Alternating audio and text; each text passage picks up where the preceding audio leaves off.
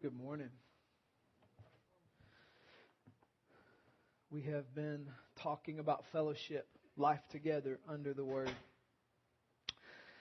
And for the past two weeks, we've been talking about the nature of fellowship and what that looks like. And at Three Rivers Community Church, we call that the radical life abiding in Christ and arising from being connected to the root source of Jesus Christ and by His grace and His inworking Spirit producing the fruit of the gospel.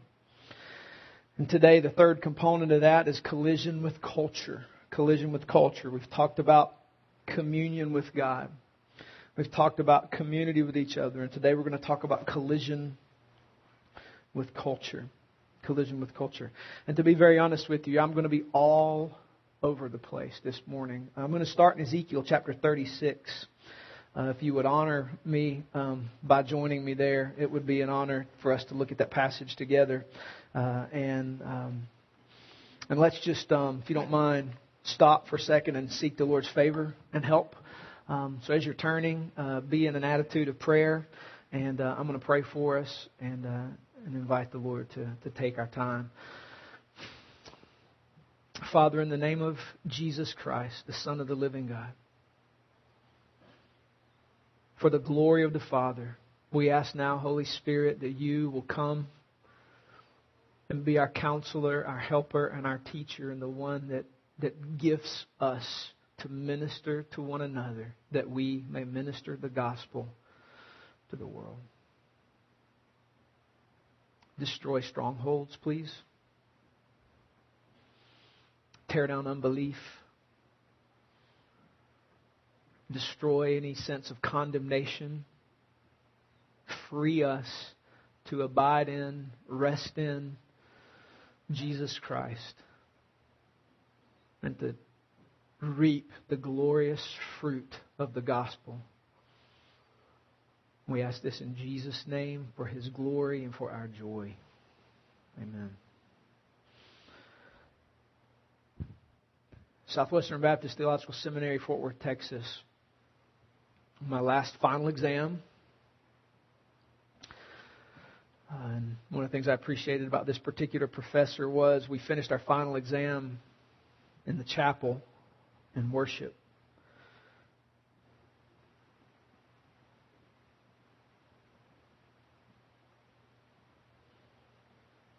You need to write moments like this that I'm about to describe to you down. This is the reason the good discipleship tool for Christians is journaling.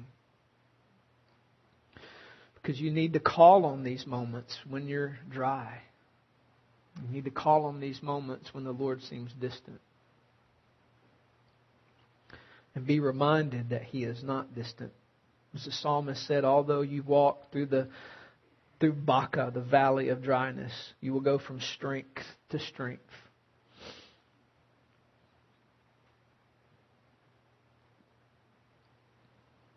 As we worship together,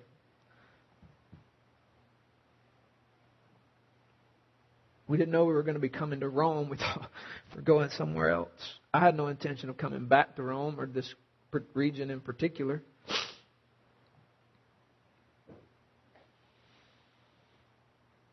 And the mission this morning is to tell you all the reasons why.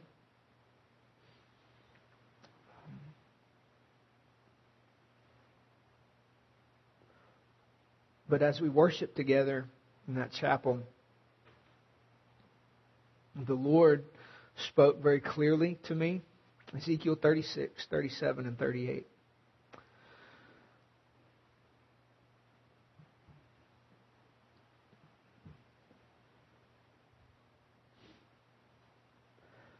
In this passage, it, the Lord gave me a picture in that moment, in this passage, a very supernatural moment. As a matter of fact, I just sat down. I couldn't even sing. I couldn't do anything. I just sat down and sort of in a dumbfounded state. Uh, this passage has been a solace and uh, a reminder also that what He's called us to do, He hasn't called us to produce it. He's called us simply to abide, obey Him, tell the story. And he will do for us what he did in Ezekiel chapter 37. You see, what has happened is the people of God have been in exile for their disobedience. They have not loved the Lord their God with all their heart, mind, soul, and strength, nor their neighbor as themselves. And the Lord did what He promised them He would do for His covenant people, and that is He would discipline them. And through Ezekiel the prophet, the Lord in chapter 36 gives the promise of the new covenant and the promise that He will bring His people back. And Jesus preaches from this passage when He preaches to Nicodemus in John chapter 3.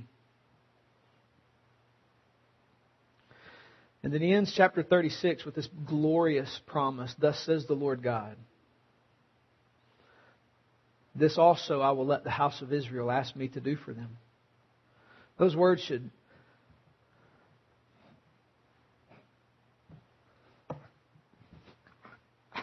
I've been like this all morning.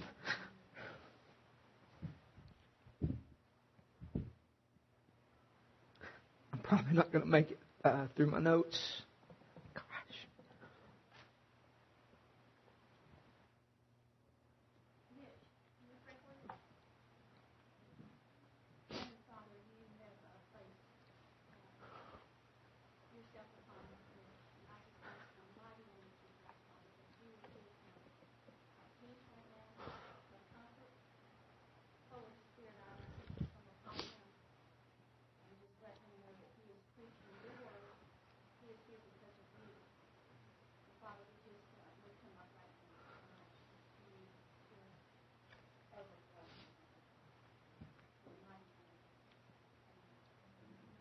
Thank you, Faye. Thank you. Those words should stop you in your track. Thus I will let the house of Israel ask me to do for them. If you hadn't read your Bible, you will you may not be aware that if you're in Christ, you're of Abraham. That's that's that's us. Okay?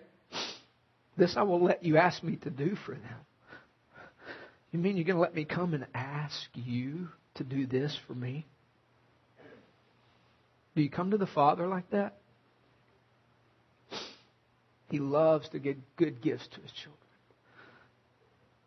And Jesus said, Though you who are evil know how to give good gifts to your children, how much more your Father in heaven, if, if your children comes and they ask for bread, will you give them a rock?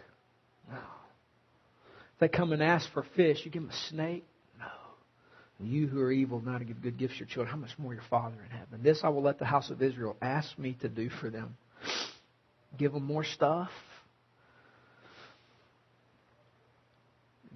No. To increase their people like a flock. Like the flock for sacrifices, like the flock at Jerusalem during her appointed feast, so shall the waste cities be filled with flocks of people and they will know that I am the Lord.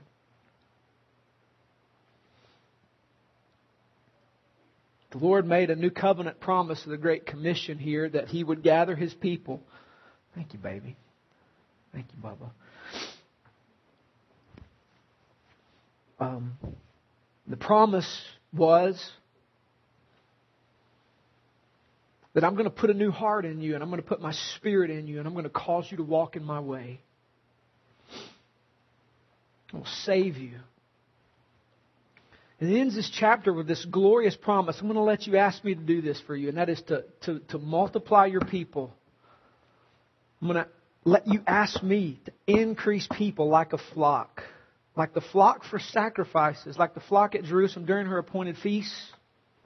Comma, so Here's the reason so that the waste cities will be filled with flocks of people. I'm going to bring my people. I've sent them away to refine them, to fix them, to repair them, to discipline them. And in His good time, I'm going to bring them back and I'm going to fill the waste cities with them so that the cities are filled and then they know I am the Lord. Lord gave me that passage and said, That's why you're going. Is so that my people may be increased. Not so that you can have people, but so that the waste cities will be filled. And then they're going to know I am the Lord. You're irrelevant to the equation. You disobey, I'll replace you.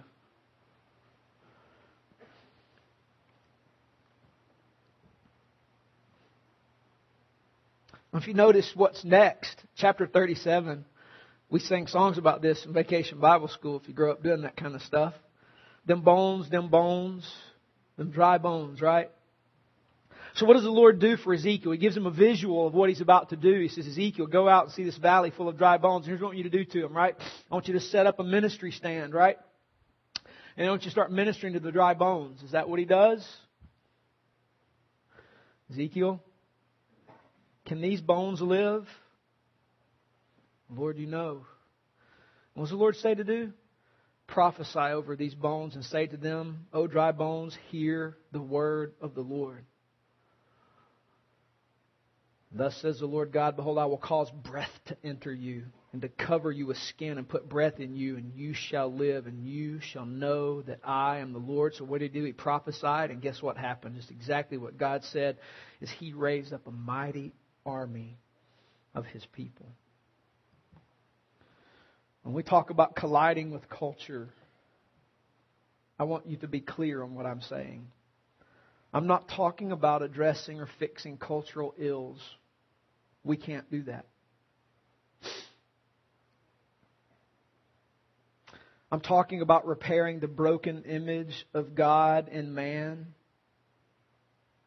and the reconciling of mankind back to God so that Holy Spirit by means of supernatural sanctifying power, a resurrected will, putting a sword to sin, and the working of his saints and community will begin to disciple his adopted people into the culture of his kingdom.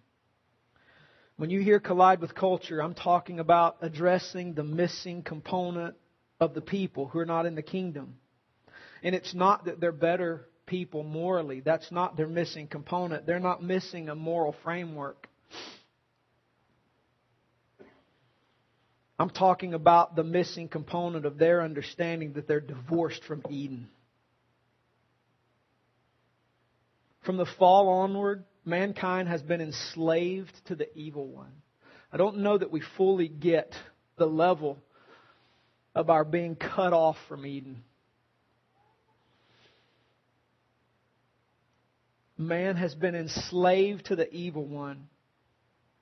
And man, in the garden, our parents chose for us the worship of Satan over the worship of the triune God of the universe.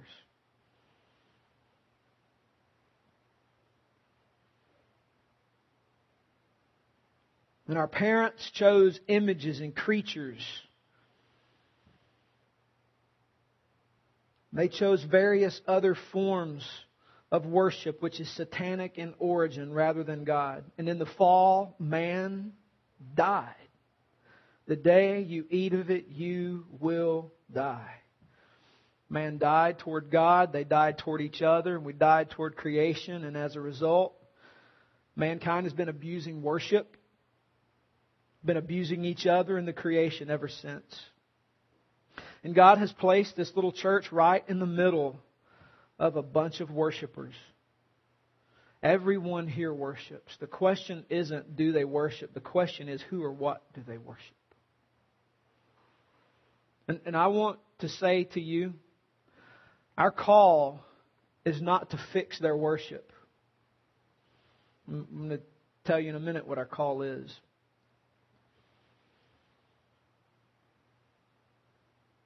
Maybe a better way to say this is that Rome is full of idolatries. Many of them wear Christian t shirts, have Christian tattoos, go to Christian schools, maybe got saved at a Christian booger game Olympics, right? I got saved 23 times at those. There's probably some of you on here too that got saved 23 times at Christian Booger Game Olympics, right? And thus then christened all their activities as Christian. Some of our other idolatries maybe are not so cloaked in fake Christian tones, but they are idolatries and they are worship of demons nonetheless. I think what's interesting to note is in Leviticus chapter 17, the Lord was preparing them to go into the land. And he says this really strange thing to them because the Lord knows where they're going and what they're doing. And so he's helping to root out and, and prepare them to go in and worship him, to love him and not do the other stuff. And he tells them, even if you kill game in the field, don't gut it and bleed it there, lest you worship goat demons like they do. You guys read that recently? That's kind of strange, isn't it?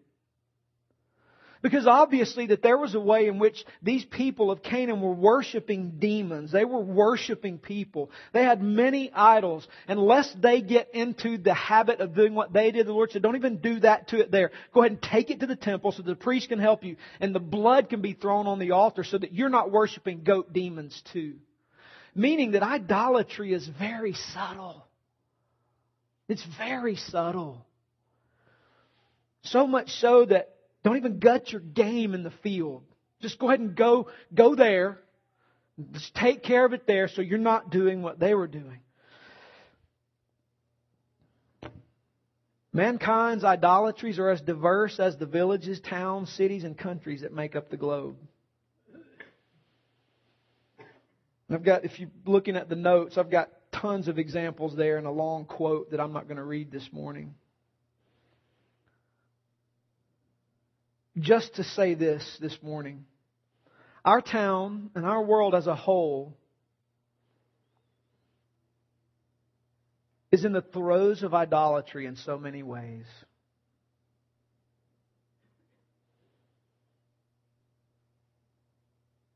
And what's missing is that they're not caught up into the grand story of the gospel.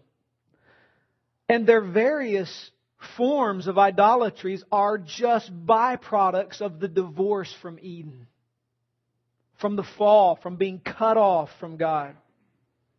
They've been cast from Eden, and rather than living with God in the story of the glorious reconciling work of Jesus, they are content to worship demons with culturally acceptable idols.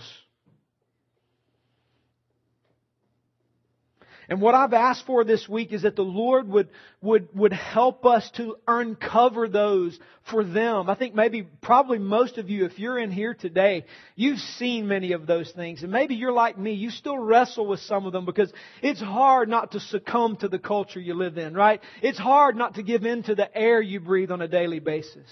And maybe the Lord needs to uncover some of that in me and you and some of us. But out there, our town, our world has not been caught up into the story of the glorious reconciling work of Jesus and they're content to worship demons with their culturally acceptable idols. It's far too easy to worship idols in our context. It's easier to worship idols than it is to live out and live in the grand story of the gospel. Let me put a Narnian spin on it for you because I'm a fan of children's books. Our world is contented to live in Finchley, totally unaware that there's a Narnia they've been divorced from and can live in again. Said another way, as C.S. Lewis would say, they're content to eat mud pies in the slum because they can't imagine a holiday at the sea. And if you eat enough mud pies, you'll destroy yourself and you'll lead others to destroy themselves and think the whole while that they're good and all is well.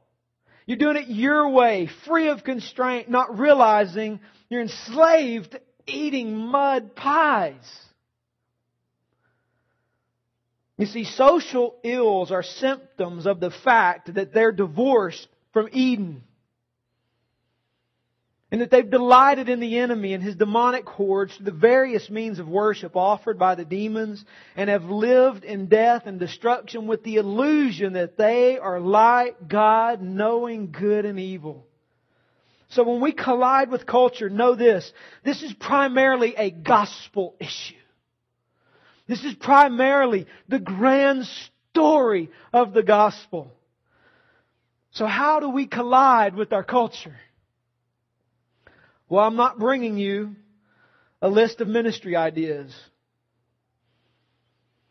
Because the collision with the culture has to start with the fact that there has been a fall and mankind is not aware of the fact that they're eating mud pies and that it's not good for them. They've missed it.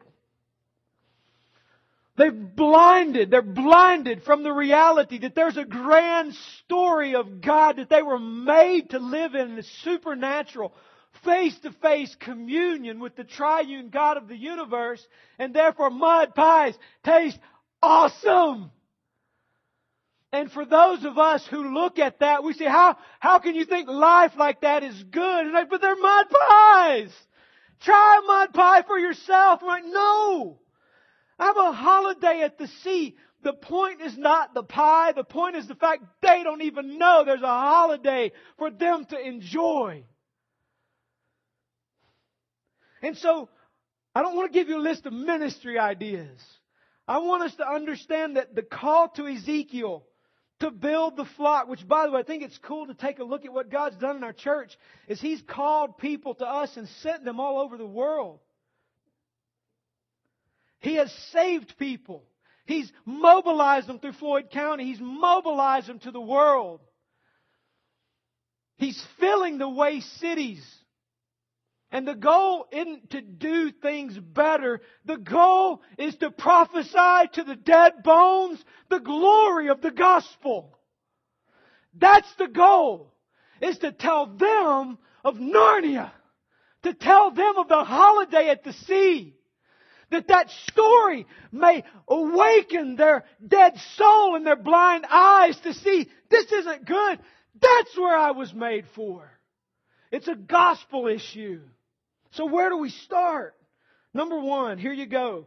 We have to tear down strongholds. Tear down strongholds. Listen, man. When we talk about strongholds, I want you to understand that this, this idea of strongholds in the, in the Bible is not bad habits. It's not things we do that are bad for us.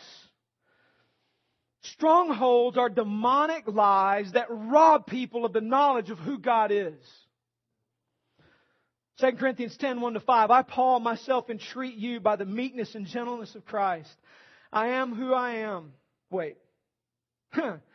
Dyslexia got the best of me. I'm in a hurry.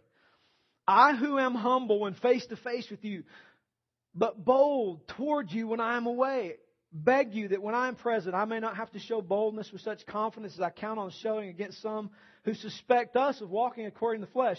For though we walk in the flesh, we are not waging war according to the flesh.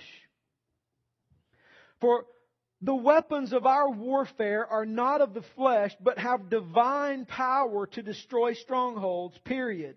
And then this next sentence defi- defines what a stronghold is. We destroy arguments and every lofty opinion raised against the knowledge of God and take every thought captive to obey Christ. One of the chief things we have to do in our town is tear down the strongholds of unbelief and the ideas that are contrary to the knowledge of who God is in Jesus Christ. And guys, I'm telling you, primarily that is a spiritual war. The next chapter over in 2 Corinthians chapter 11 verse 12 to 15, Paul goes on to say, And what I'm doing I will continue to do in order to undermine the claim of those who would like to claim that their boasted mission, they work on the same terms as we do. Let me read that again. And what I'm doing will and what I am doing, I will continue to do in order to undermine the claim of those who would like to claim that in their boasted mission they work on the same terms as we do. For such men are false apostles, deceitful workmen, disguising themselves as apostles of Christ. And no wonder, for even Satan disguises himself as an angel of light. So it is no surprise if his servants also disguise themselves as servants of righteousness. Do you get the magnitude of that statement? Paul's talking about preachers, ministry people. And he says they're having you think that they're working on the same terms we are. But they're false apostles. Why? Because Satan himself is disguised as an angel of light. Guys, I'm telling you in our town, if you talk to the average non-churchgoer, their view of Jesus has been radically skewed by people claiming to know Christ and speaking errantly on Christ. I spent my teenage years running from the gospel because of the errant stuff spoken to me about Jesus. And so one of our tasks is to tear down unbelief in the hearts of people because they know wrong things about the nature of God. A couple of things to, to, to think through here. Number one, use apologetics well. And you're like, I don't even know what that word means. I'm so sorry. It means defend the gospel. And you want to know how to do that? Come see me. I will help you. I've got a class you can come take and post it. I'm sorry. You can take it for free, okay? Just come see me. I will get you in the class. But learn. Apologetics is no silver bullet. The only silver bullet is the gospel. But it is a tool to tear down strongholds, false concepts, false ideas, false beliefs that are demonically generated, keeping people blind.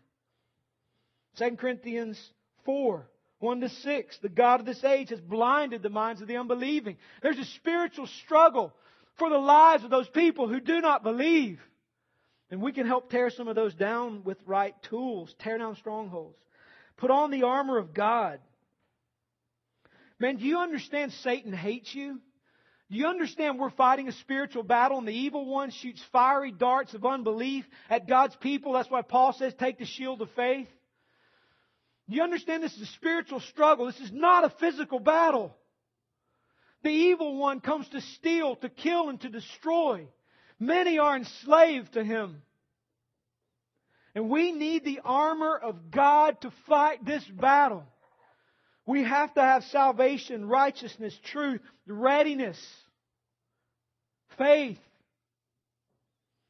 By the way, we put that on in prayer, ready to go to war, and we take the sword of the Spirit, which is the gospel, the Word of God, and we preach that in the strength of God. We also maybe need to recognize some of the strongholds we have, things that maybe hold on to us and keep us from living, tasting, and enjoying the fullness of this kind of work. Point number two the gospel is powerful to transform culture. This is something that it's like I'm just be very honest with you. I wrestled all week long in telling you this because it's so no duh that I feel childish. I'm just confessing my sin, so rebuke me later, okay? The gospel is powerful to transform culture. I mean, notice what Ezekiel did in that passage. The Lord said, prophesy, tell them. Tell them what I told you to tell them. And did Ezekiel gather up the bones and stick them together and put, did, did Ezekiel do that work? No, he told them the word. And you know what God did? He raised to life a bunch of dead bones. Why? Because the word, the gospel, is powerful by itself. It needs no help. The gospel doesn't need assistance. And if you've believed, you know that because it awakened you when you were dead in your transgressions and sins. That may be a most inopportune time. You're like, I don't know what just happened, but I believe. Yeah!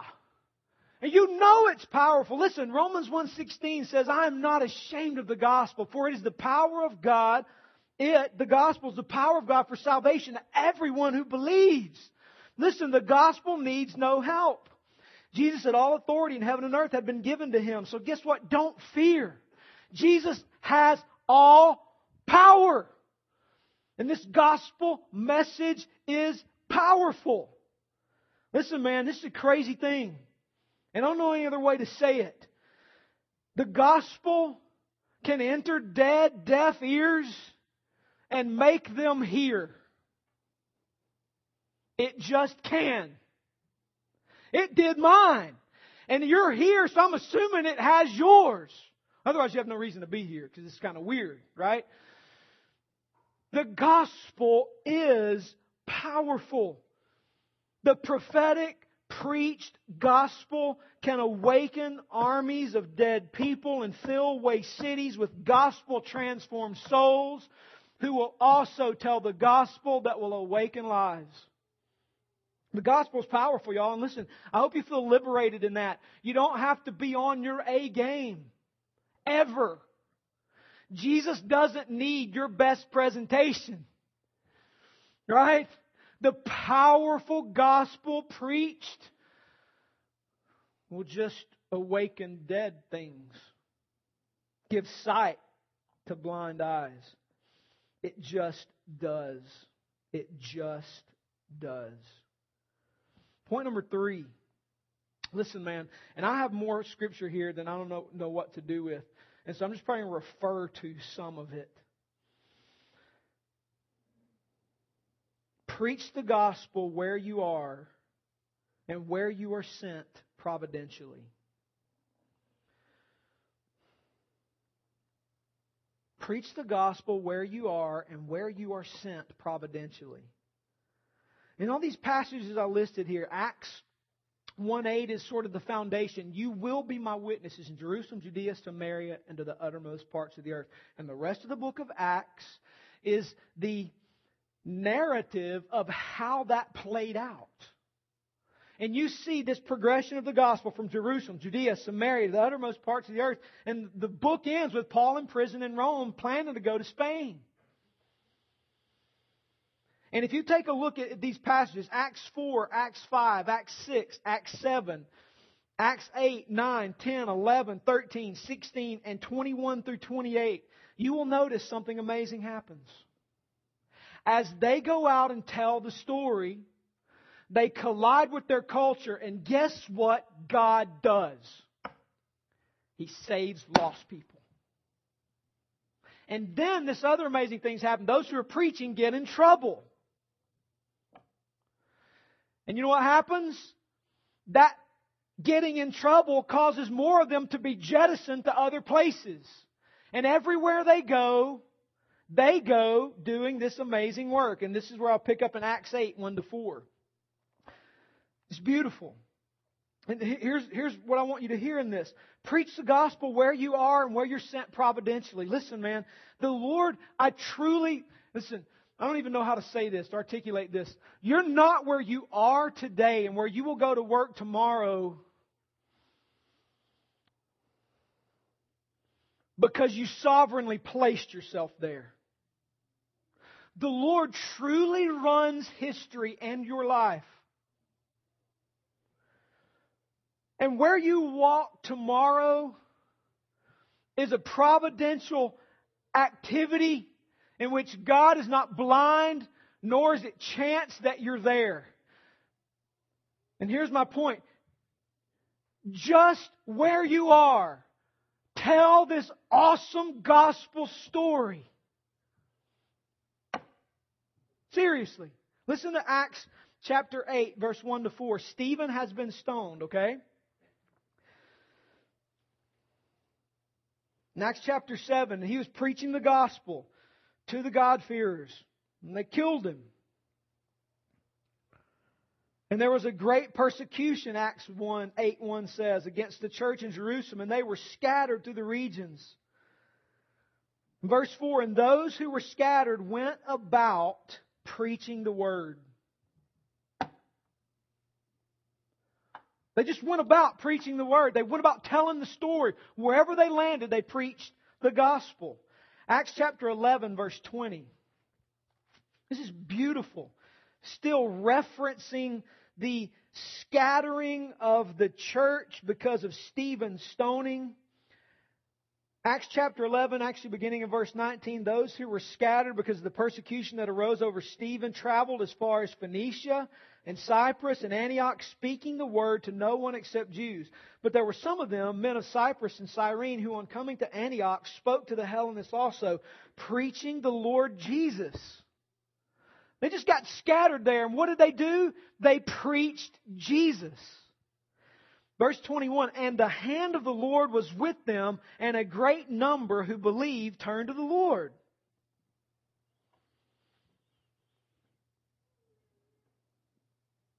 I'll give you an example. I'm continuing to see people respond to the gospel in my little context of work daily in this building. I do this little thing I used to when I taught Old Testament this is the first year I hadn't taught Old Testament in a very long time. But I would have freshmen take a sheet of notebook paper and write down the gospel for me. And then, this is number eight. So in seven years of doing that, I've had two articulate the gospel. Guys, they're coming out of our churches. And so this really cool phenomena happens. Just keep hearing it, keep hearing it, keep hearing it. Somewhere about the middle of 10th grade year, students will come back and say, you know, something happened in class that day because we were talking about Jesus. My heart changed. And I got saved. What am I supposed to do with that now? Go tell your pastor. Go to him and tell your pastor. Here's my point God placed me here, and He didn't tell me, leave here. Meaning, He wants me to go gospel on every soul that walks in front of my eyes. And you know what? He's saving saved people. And you know what? They go back to their little churches and start preaching to their youth groups. You know what's happening? Students are getting saved. Do you see the fruit of that sitting around you this morning? No, you don't, except for one or two. Because I don't want them coming here. I don't need to have anybody telling me I'm robbing their churches when I just go back to your youth group. Go tell your pastor. Maybe he gets saved. I don't know. But go tell them the gospel. And here's my point is if God has you in the middle of a bunch of a bunch of people who say they're saved, do not fail to tell the story of the gospel. Because what I'm discovering is many generations in our town have not heard the gospel.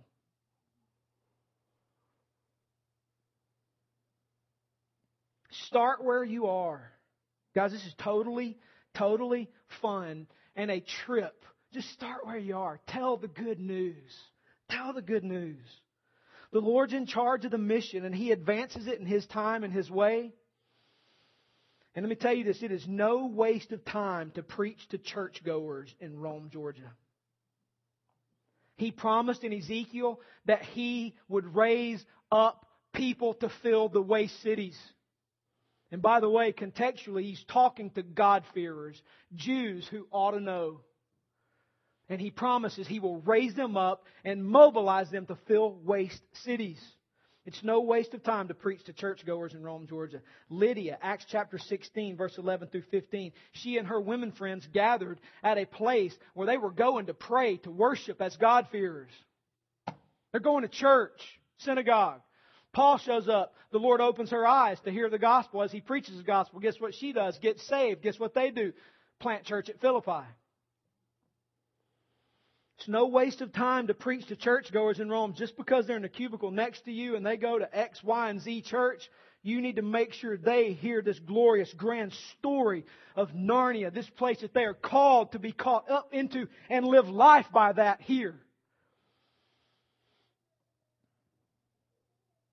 Some of the challenges, deconstructing false notions of the gospel. Some of the challenges here as we collide with cultures, the gospel of morality, right? Do all the right things, and then that makes you a Christian. I can't tell you, this is like daily occurrence that I hear the gospel of morality. This phenomenon is a result of attracting people with events, telling them inspirational stories, inviting them to pray a prayer, and sending them back to sermons on how to be a Christian. It doesn't work. It produces Pharisees, it produces legalism, what we've got to make sure is we tell them the grand story of this glorious gospel of Jesus Christ come to die in the place of us rebels so that if we repent and believe, He will transform us, give us a new heart. and catch us up into the glorious story of the gospel so we live down here like life is up there as transformative agents of salt and light because we're Narnians living in Finchley. We're kings and queens and we are to live like that here with that glorious story of you were made for there. You're divorced from Eden, but we're clawing to get back there. Be ready to deconstruct the gospel of morality, the gospel of politics. Jesus is not Republican, Democrat, Tea Party, Libertarian. He doesn't watch Fox and he doesn't watch CNN. He's king of the universe. Proverbs 21 1. The king's heart is a stream of water in the hand of the Lord. He, that is the Lord, turns it wherever he will. Our president is not sovereign. W or O. Their hearts are like a stream of water in the hand of the Lord, and the Lord directs them to do what He wants them to do. That may make you uncomfortable. But that's reality. Republican isn't Christian. Right? And dude, people do that here. They think if you vote right, you must be a Christian. You can vote right and go. We got little ears here. Calm down. Man, deconstruct. These are satanic lies. They are, they're motivated by the evil one to keep people blind. Let me tell you, Jesus is coming and he's going to crush them all as He rescues us. The gospel of the church. I go to church sometimes. And I go and I take and I take and I take. I'm not a vital part of the work. What we've got to have happen is people recognize when Jesus saves me, He bursts me into His church and gifts me to serve them for the advance of the mission. The gospel of God, right? I believe in God. Well, what's his name? He's just God. Well, what does he believe? I don't know. Well, what does he think? I don't know. He never judges me. He doesn't judge anybody else. And you shouldn't judge me either because after all, that's not your job and that's not his job. He just loves me the way I am and we're all shiny, happy people holding hands, right? REM reference. Now, when we talk about this gospel, we're talking about Father, Son, and Holy Spirit. God who creates all things. Man in His image. Man's fallen. He's in a rebellious state and we're all dead in our transgressions and sins. But God sends the ultimate missionary, Jesus, to come and take on flesh and die in the place of rebels so that he may transform them and he rises from the grave and offers salvation to all who will believe. And if you'll believe and repent, he'll put his spirit in you, raise you from the dead, and cause you to live in his glory. And make you a member of the church gift you to serve, and so on and so forth. Number five, be ready to disciple new Christians into the church. Let me tell you something, man. You say, how do you know they become a Christian? You know. You know. I knew when I did. You know.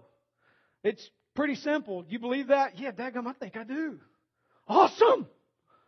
Let's start reading the Bible together. Right? It's not complicated. This is beautiful. This isn't rocket science, right? Read Acts. People got saved and they knew they got saved. How they know? Because they just got, it just happens.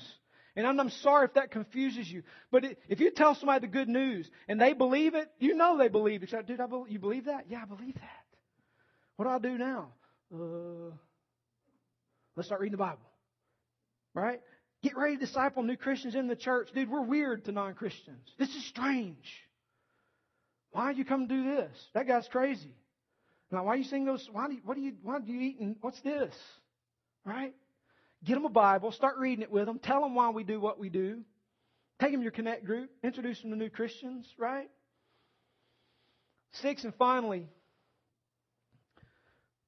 conduct all this in powerful prayer.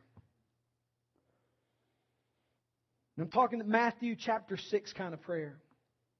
Not the prayer that's done to be heard by men, that Jesus says you've received your reward, but that kind where nobody sees, nobody knows.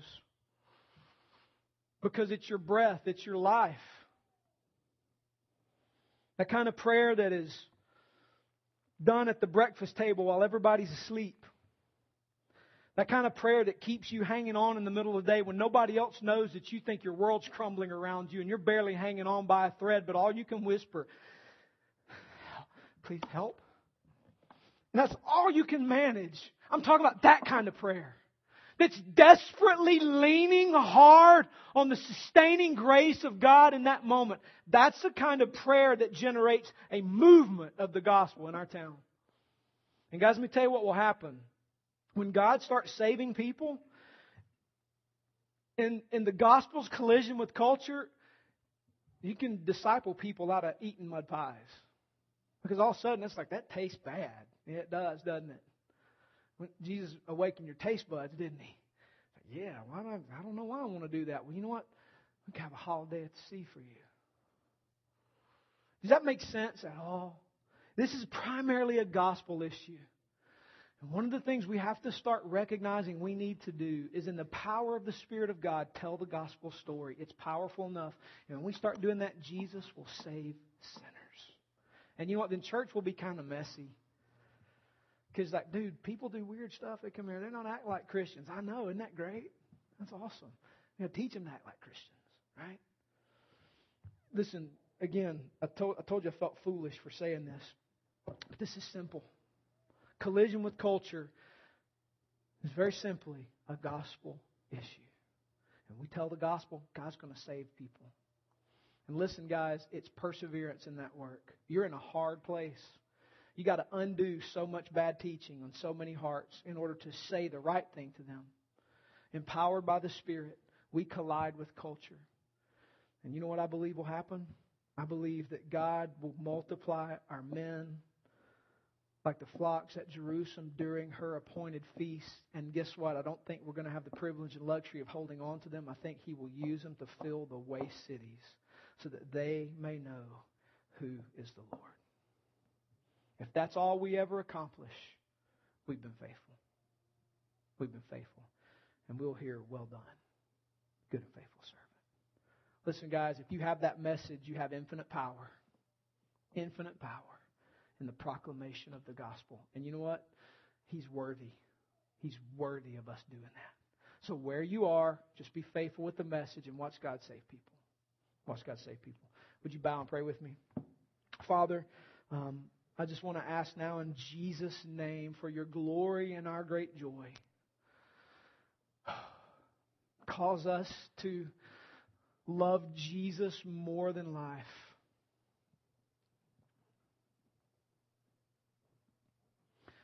Father, I pray that you would cause us to see and savor more of Jesus Christ. Father, I ask that by your Spirit you would drive away any condemnation. Father, I ask that you would not let anybody think they're in any way inferior because their work doesn't look like X or Y. But Lord, help us to just walk in obedience, abide in you, enjoy you, tell the gospel story. Lord, I pray that you would beat back the evil one who would seek to steal, to kill, and destroy, and rob peace and joy.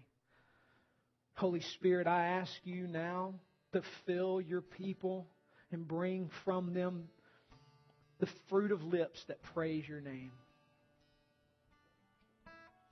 I ask you to empower and gift your people to serve one another to the end of the mission of colliding with a culture separated from Eden, that they may speak of the mystery of this glorious gospel, Christ in you, the hope of glory. That they would taste the empowering of the Spirit to speak truth that they didn't know was buried down in there. That they could just tell it in power and authority. Would you build their faith and let them see and savor more of you? Would you would you just keep kind of your heads bowed and your eyes closed for just a minute? I know that sounds awfully Baptist. Please forgive me.